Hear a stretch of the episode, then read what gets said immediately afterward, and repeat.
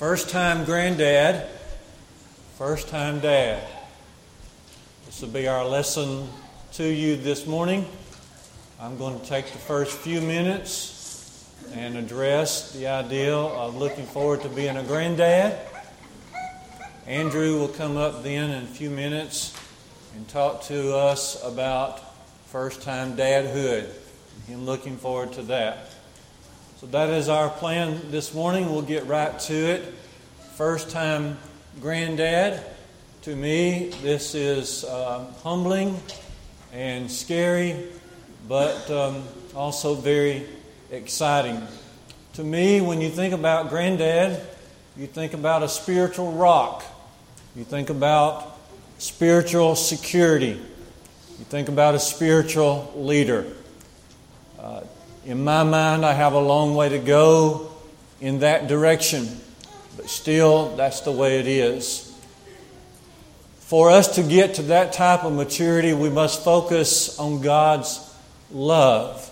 God's love. I'll mention, uh, for our part of the lesson this morning, I'll mention three qualities that helps us to be mature when it comes to God's love and helps, helps us to grow. Look at Psalm 103 and verse 17. Psalm 103, 17. The steadfast love of the Lord is from everlasting to everlasting to those who fear him, and his righteousness unto our children's children. Now that's, that's grandparenthood right there. God's righteousness is to extend, Psalm 103, 17, to our children's children, His love and righteousness to our children's children. To be a man, I've got to know God's love. Paul says in 1 Corinthians 16, 13, and 14 that I ought to be a man, stand strong in the faith, be firm, and then let all things be done in love. In love. Hebrews chapter 5, 11 through 14 speaks that after a reason of time, we ought to become teachers. Reading on into Hebrews 6, we ought to be mature. We ought to be going on into maturity. And so, therefore, by the time one gets to grandpa stage in life, he ought to be mature. He ought to be a spiritual rock. And as I said, I've got a long way to go, but one of the great ways of getting there is to focus on God's love. First quality of God's love is this God's love is absolutely authentic, it's absolutely real. It's the most real thing that we'll ever know about God's love. It's through and through uh, real. Uh, you see, God loved us before we ever knew anything about Him. 1 John 4 19 says, We love him because he first loved us. In fact, God is love. 1 John 4 7 and 8. God is love. That's his very, very nature. He just love. Therefore, when he loves, there's no strings attached. It's absolutely unconditional. Romans 8 35 through 39 says there's absolutely nothing that can separate us from it, whether it be persecution or, or famine, or whether it be height or depth or any such thing, things visible or invisible, whatever it is that may come up in life. Paul says there's absolutely nothing that can separate us from the love of God which is in uh, Christ Jesus our Lord. You see, God loves without any need. Without any need. This distinguishes God. He loves without need. Acts 17 24 and 25 says, God is not served with men's hands as though he needed anything. We need someone out there who loves us but who does not need us at all, does not need love from anyone. The only one that can fill those shoes is God Almighty. We must learn, and as we grow to maturity, and if we're going to be a spiritual leader, we must learn to love like God. And since God loves in such a real way, there's also the such thing as false love. False love. And to help me and to help all of us incorporate the realness of God's love, think just a moment about what false love would be. False love is conditional. False love is conditional. That is, that's when a person loves as long as the other person is affirming him or as long as the other person is meeting his needs. Then he will love that other person. But if that stops, then his love uh, draws back. So false love is conditional. Conditional. False love also is, is kind of closed up. Closed up. False love is closed up in order to protect itself. See, I'm not going to put my heart out there. I'm not going to love unless I can make sure I'm going to be loved back. See, false love is, is cold and calculated. Cold and calculated. I'm not going to, that is, uh, that person will only love if, if he knows he's going to get a good return. He's, he's not going to invest himself in someone else unless he's sure that he's going to get a good return on his investment. Now, they, that's false love. False love calculates, false love uh, is closed up and tries to protect itself, and false love is conditional. That's all opposite to God's love. And we must, as we grow to maturity, we must learn more and more how to love absolutely like God. And Grandpa would need to do that as well. Grandpa would, would need to be the example uh, of this. Grandpa would learn to show his love to his children and grandchildren, regardless of whether they're tall or short, or whether they're well educated or educated in a different uh, way, whether their interests are toward athletics or not toward athletics. Regardless, Grandpa learns to love in a very real, authentic, unconditional way. And he has that in him so much that his family learns to develop that habit also, and not just to each other, but they also see Grandpa showing that unconditional love to everyone who is in his life. He reaches out with his love, really reaching out with God's love. So, the first quality of God's love is it's very, very authentic, very, very uh, real. The second quality of God's love is God's love is long suffering and very patient. Long suffering, patient, enduring. Our sins put us in debt. Matthew 6 12. Jesus teaches us to pray like this Forgive our debts. Forgive our debts as we forgive our debtors. We forgive others who sin against us. So forgive our debts. Sin puts us in debt. But thanks be to God that through Jesus, we have the opportunity not to have to pay for the awful consequences of sin.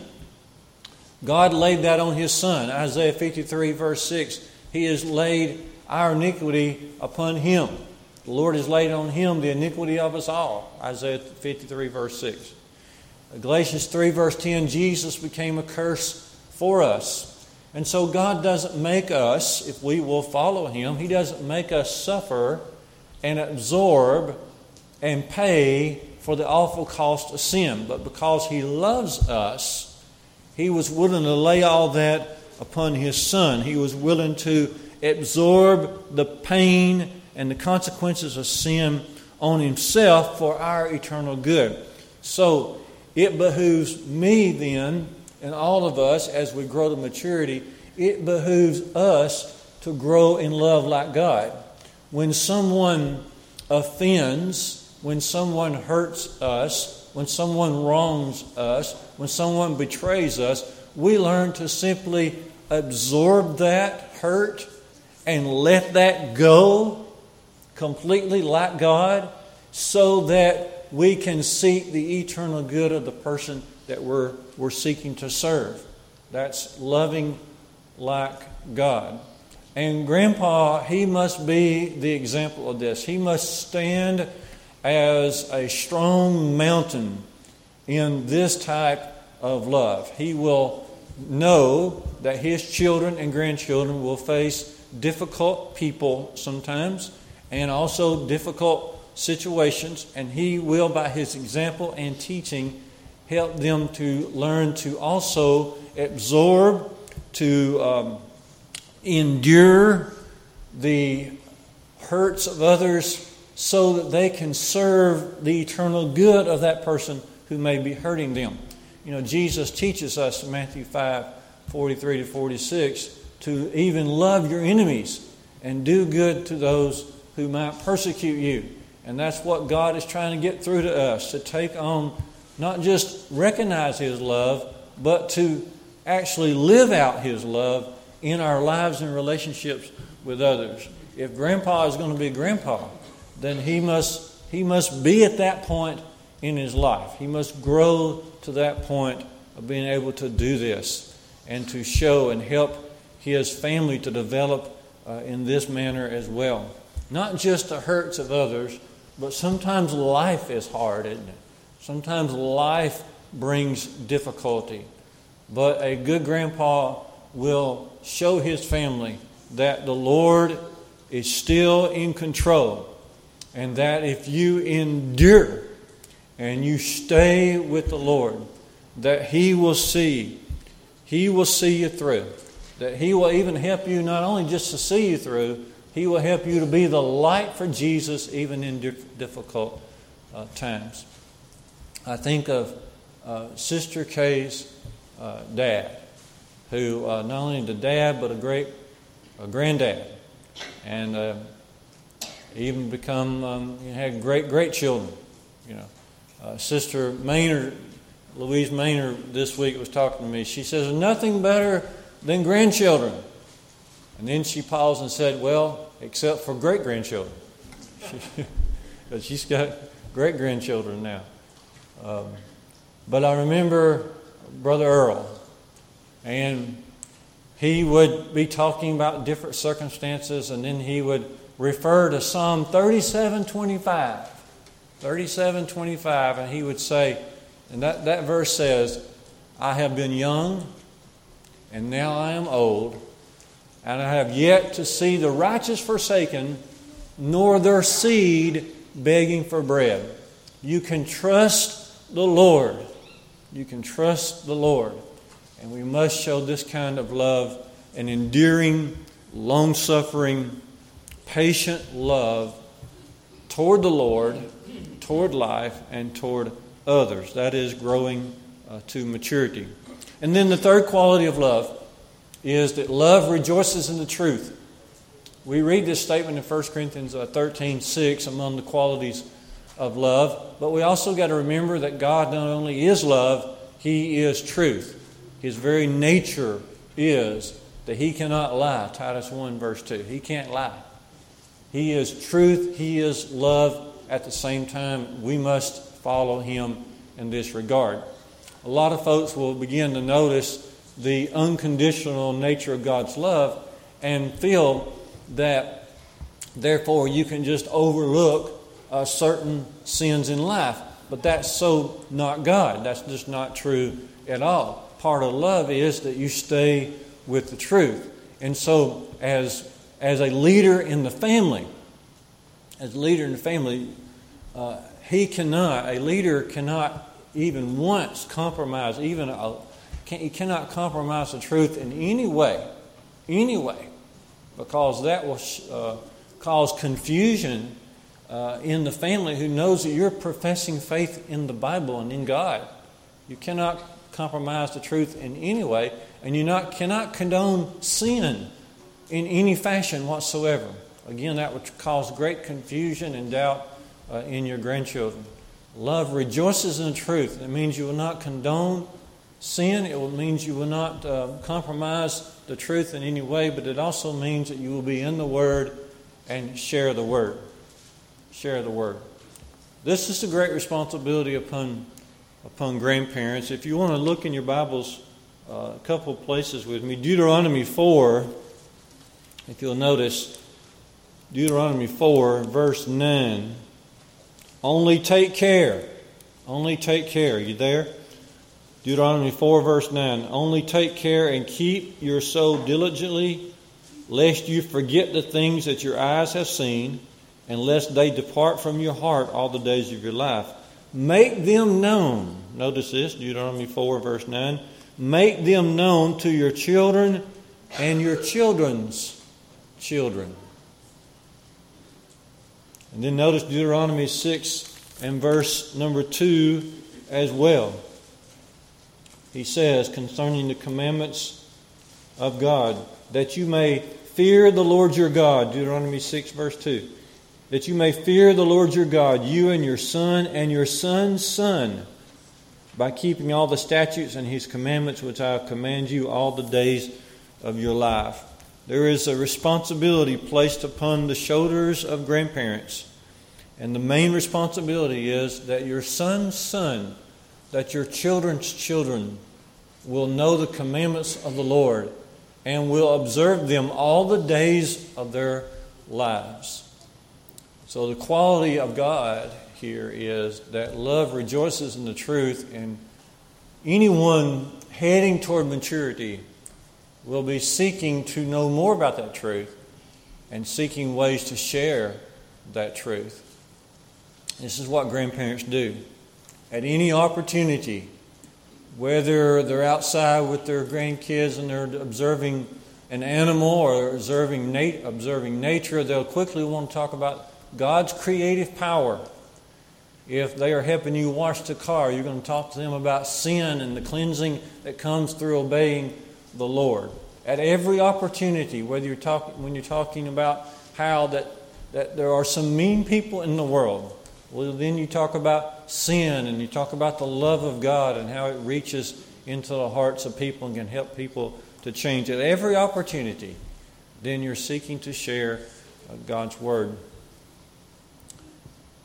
I was speaking with Brother and Sister Maynard this week, and Sister Maynard said, you, Some of you have taken the Fishers of Men class, and one of the first things you do in the first class is you go around class and you ask each person there, who, who is the key person in your life who helped you come to know Christ and to obey Him? And she said, overwhelmingly, when that question was asked across this country, overwhelmingly people would say my, either my grandmother or my grandfather.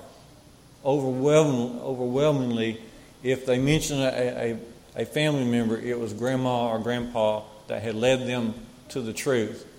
And that is, that is very important for us to swallow and, and take to heart as well. She was saying that Brother Maynard's especially grateful at this time in his life that when they were all younger and the grandsons were at home and they were around them, that he taught them to pray. He taught them to pray. Because, as many of you know, Brother Maynard now has Parkinson's disease and he cannot hardly talk. And so now at mealtime, and now when it's time to pray at night, he cannot utter the prayer. But the grandsons now have taken over that responsibility. And they're very thankful that when they were young, Brother Maynard had taken the time to teach them to pray. He relates this story. He said there was one grandson who, when he was smaller, he, was, he would lead a prayer in public, but he would always forget to say, In Jesus' name, Amen. He would just say, Amen. And so Brother Maynard thought about that. He said, um, at that time in Mankato, Minnesota, there was a uh, yellow Volkswagen, bright yellow Volkswagen. And on the, on the Volkswagen was printed the name Jesus. And everybody in town knew about it. And so whenever this grandson would get down to the part and he was almost forgetting to say Jesus in Jesus' name, Brother Maynard would whisper, Yellow car, yellow car. And they never forgot it. The yellow car, see, now means something in their family. Nobody else knows about it, but yellow car means remember to say in Jesus' name. There's grandpa teaching grandson about praying uh, and praying in Jesus' uh, name. My grandfather, on my dad's side, he was called Pop, Pop Barker. His real name is Jack Elton Barker. Jack Elton Barker. My dad's name is Jimmy Elton Barker. I'm David Elton Barker. Elton is a name passed down uh, through the generations in the Barker family.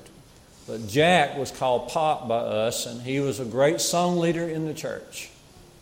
And the song that I always had him to lead, whenever I could, when I was younger, was Camping Toward Canaan's Happy Land. And over the years, not only have I enjoyed that song, but I have sought to learn the meaning of that song. How that this life is only temporary. We are camping, we are setting up a tent. God has set the tent up for us. The real us, our soul, is within this body, our tent. This tent is set up for a while. We're camping, but we are camping toward a better place.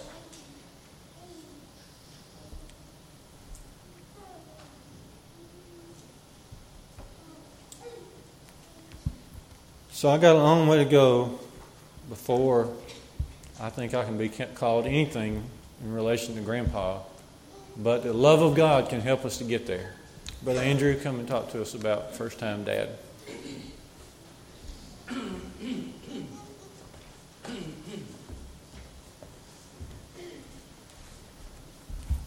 Well, good morning. I certainly appreciate uh, the words from from David's father-in-law. I certainly uh, appreciate the fact that, uh, well, you have a, a, father-in-law like that uh, who has a disposition uh, and character that he that he wants to be these things, and, and it's a comfort uh, for me as a first-time father. Uh, it's difficult to believe that it's about to happen. You know, it's it's difficult to believe that exactly. By the way, one year ago today. Exactly one year ago today, I stood on this very platform and me and Kayla, we said our vows before you exactly one year ago today. And now here I am, about four months from now, uh, looking to be a first time father. And these are wonderful times indeed, humbling, as David said, uh, uh, frightening at times. Uh, uh, uh, great things are happening in the Martinez household. And as wonderful as these things have been, it's also been one of the most sobering times of my life. not long from now, I'm going to be responsible for a little person. And I don't know if that's exactly um, registered in my mind, but you know, when Sophia is born, uh, she's not going to wait for me to figure things out uh, as to how to be a father. As soon as she's out of the womb, I know I'm clocked in. I know that that's the time where it, it's, it's, I have to be ready to go to work at that time. Uh, a preparation for fatherhood uh, comes before becoming a father. Maybe that's the reason that God gives us nine months, not just nine months for that for that child to grow, but nine months of preparation. At least that's the way I see it. But uh, truth be told, uh, many uh, fathers or many husbands go into fatherhood unprepared. Uh, some might say, well, Andrew, that's just the way it, it is to be. I mean, there's nothing in life that you can actually learn that will prepare you for fatherhood. Uh, you just have to jump right in and, and, do it. There's nothing that we can actually say. Yeah, there's, there's nothing like this that you will ever experience in life that can actually prepare you uh, for this. Um, and that may be true, friends, but we wouldn't jump into uh, marriage unprepared, and we wouldn't jump into Christianity unprepared. And fatherhood is a commitment to a soul. Uh, therefore, we shouldn't jump into fatherhood unprepared. Uh, uh, that being said, I have learned that one of the best ways to prepare uh, entering uncharted territory to, the, to examine the lives of those who have already been there. And the Bible is full of examples of those who have entered uncharted territory. And so, what I want to do uh, for my short talk uh, this morning is just to look an example at, at, an example of a good, godly father. To focus on one example. Now, it's difficult to single out just one. The, the Bible is full of good examples of good fathers. Uh, but for this morning, I want to talk about one uh, that's not necessarily brought out when the subject is fatherhood, a good fatherhood. I want to talk about Enoch. Uh, Genesis chapter 5, if you have your Bibles on you. Uh, you first read about Enoch in Genesis chapter 5. Here you'll find this this uh, genealogy of sorts. Uh, you're connected uh, from Adam to Noah. Not much is said in the Bible about Enoch. And if, but if I were to ask you, uh, what is it about Enoch that stands out to you? Uh, what do you know about Enoch? Most likely, uh, you will say, well, Enoch didn't die. And that is true. The Bible will say in Genesis 5:24, Enoch walked with God and he was not for God took him. Now, it fascinates us that somebody didn't die, especially in a chapter where constantly you read the phrase, and he died. And it fascinates us that somebody didn't experience death, and we, we, we, we like to imagine what that must have been like. What does it mean that Enoch simply was taken? What does it mean that he did not experience death? But the fact that Enoch didn't die isn't necessarily what God wants you to know about Enoch. What God wants you to know about Enoch is said twice in the passage. Verse 22 noted Enoch walked with God 300 years after he became the father of Methuselah, and he had other sons and daughters. It's said again in verse 24 Enoch walked with God. Now, what does it mean that Enoch walked with God? Well, there are several walks that you can do relative to God in Scripture. You can walk after God. You, you, to walk after someone is to acknowledge their leadership, is to recognize and submit to the authority of the one to whom you are following. Christians are exhorted to follow the steps of Christ, uh, uh, trying to walk in the steps of the Savior. You can walk after God. You can also walk before God. And when we are before God, the idea is that God is expecting our walking. That we, we, we must all appear before the judgment seat of, of Christ. That is, God is going to examine our walking and He's going to make a judgment uh, based on what He sees on our walking. You can walk after God, you can walk before God, but there is walking with God. And it is said that Enoch walked with God. Walking with God suggests uh, uh, two things. Uh, first of all, it suggests intimacy with God. You can be intimate with God. And, and walking with someone is the most intimate walk that you can have with someone. You might see a, a couple walking down the sidewalk. Now, how do you know that that couple is in love? They're walking side by side, hand in hand. That's different from the old cranky couple, you know, where that, that, that husband's about five steps in front of his wife, wondering what's taking so long. The, walking with God is the most intimate walk. So it suggests intimacy, intimacy. But here's the second thing that walking with God entails it suggests agreement with God. Amos 3 3 Can two walk together unless they are agreed? Now, there are at least three things that have to be agreed upon for two people uh, to be walking together. There is the destination. Where are we going? Uh, there is the path. Which direction are we going to take? We can be agreed on the destination, but we might be in disagreement on the path. But then there's the third thing the manner of walking. What pace are we going to use? You know, a couple uh, mornings ago, me and uh, David, we went out for a walk. We don't have the same pace.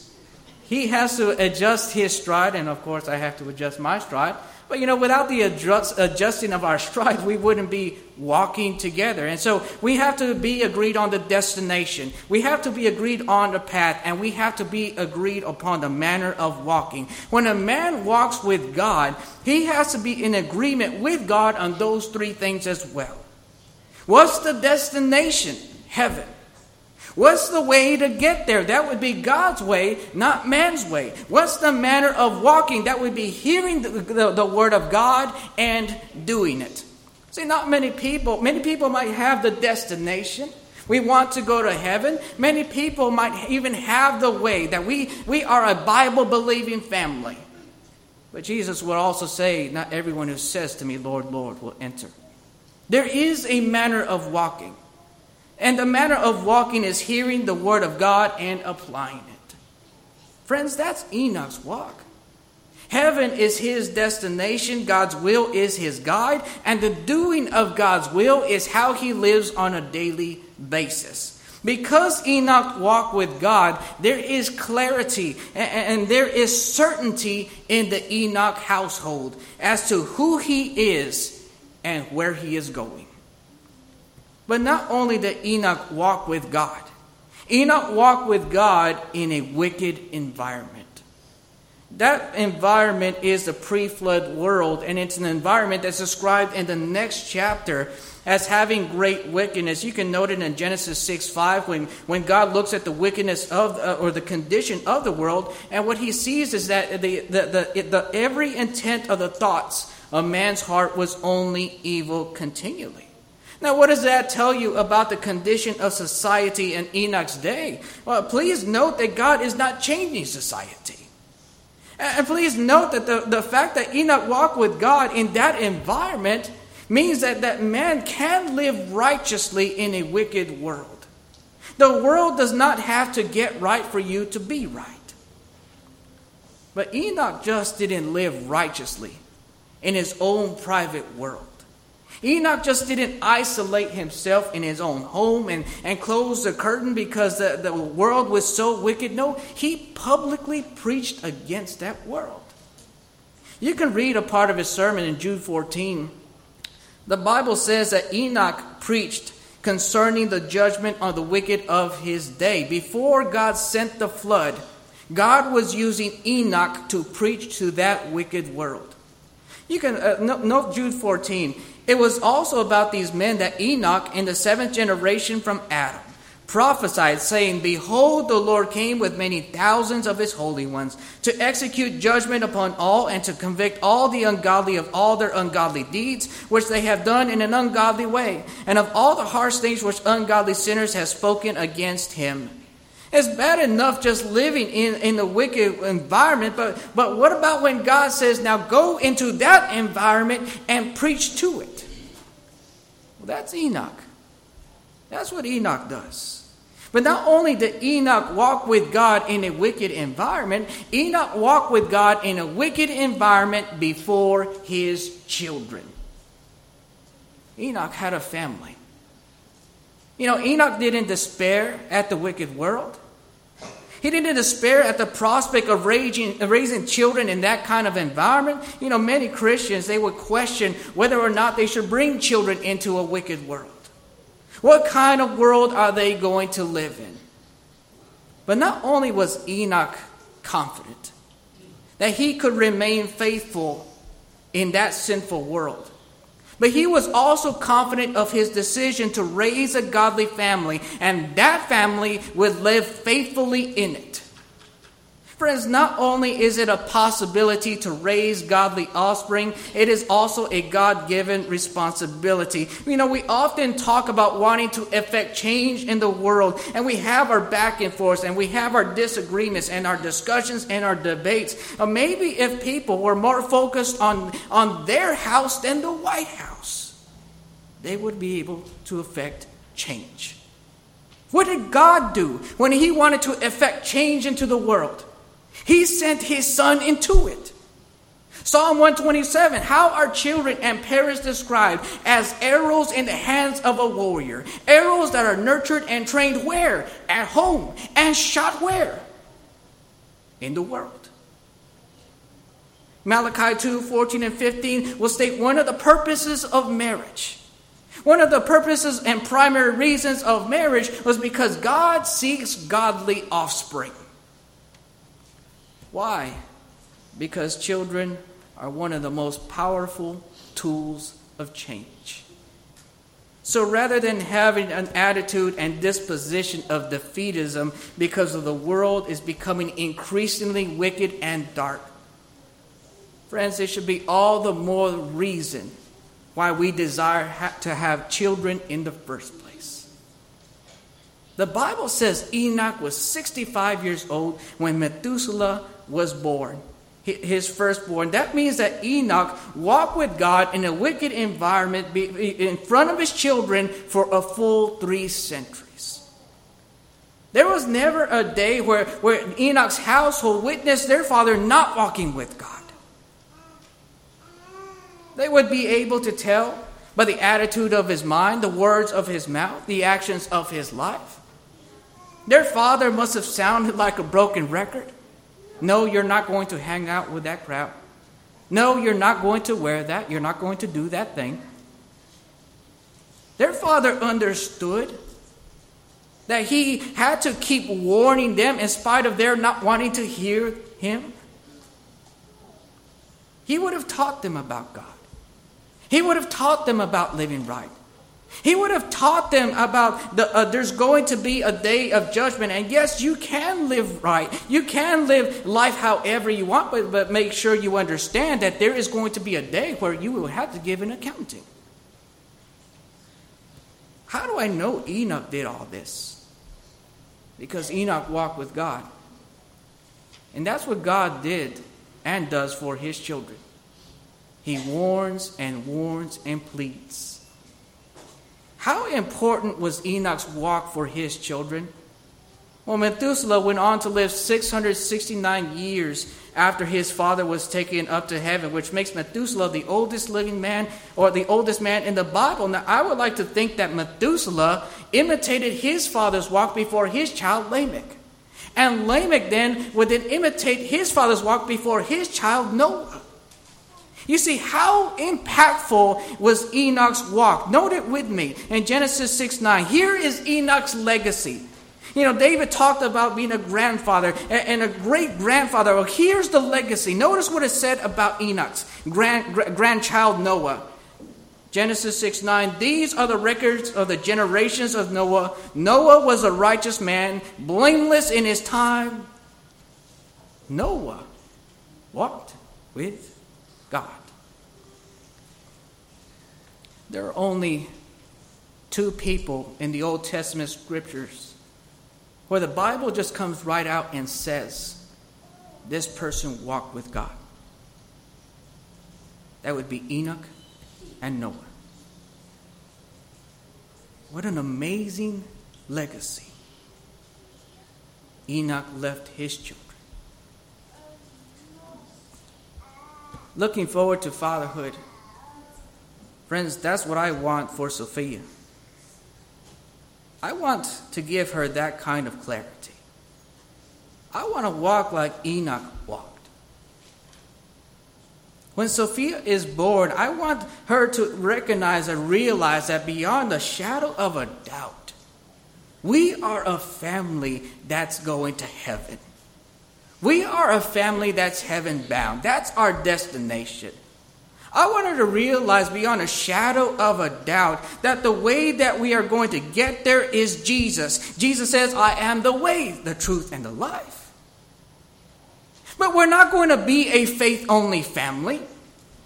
We're not going to simply confess that we're a Bible believing family, that we believe in Jesus. No, we're going to study what Jesus said and we are going to do it.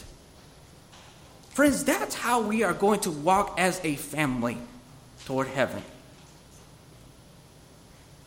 I want my child to have that kind of clarity in her life. And I want Sophia to realize that my walk with God as a father isn't dependent on how the rest of the world walks. It doesn't matter how bad the world gets, it does not affect my walk and does not affect the, our walk as a family. What I want Sophia to see is that her father didn't shy away, isolate himself, simply because the world got wicked. What I want her father to, what I want Sophia to see is that her father went out and preached to it. That's what I want her to see. I want Sophia to realize that the, the, the reason that her father sounds like a broken record, the reason why I say that she can't wear those things, why she can't look like the world, why she can't hang out with the world, it's because we're walking with God. We're not walking with the world. We are a godly family. But, friends, the reason that I want to be that kind of man in Sophia's life is because that's the kind of man I want Sophia to marry. It's not about me, it's about the generations down the line. It's about the Noahs that are down the line. And I know David understands that as well. And I appreciate the things that he said, and I share in much the same disposition. I don't know if there's going to be a Noah down our family tree. But friends, it begins in our household, walking with the Lord. What a wonderful example of a good, godly father we see in Enoch. And if you are a father or you are about to be one, uh, give your child that clarity that this is what this family is all about. This is where we're going. This is how we're getting there. This is how we're walking on a daily basis. Give your child that clarity and, and give your child that certainty that, that, that their walk as a godly family doesn't depend on how, how the world behaves. We're walking with God, we walk with the King. Thank the Lord for good, godly fathers. But this morning, are you walking with the Father in heaven? as we send to you the invitation from heaven. You know, God desires nothing more than have to have his children walk with him. Are you walking with the Lord? God loves you, he, he cares for you, He's concerned about you, and He wants nothing more than for you to be with Him by His side, walking with Him. If you're not His child, you need to become His child. Uh, Jesus is the Son of God. That's what you need to believe.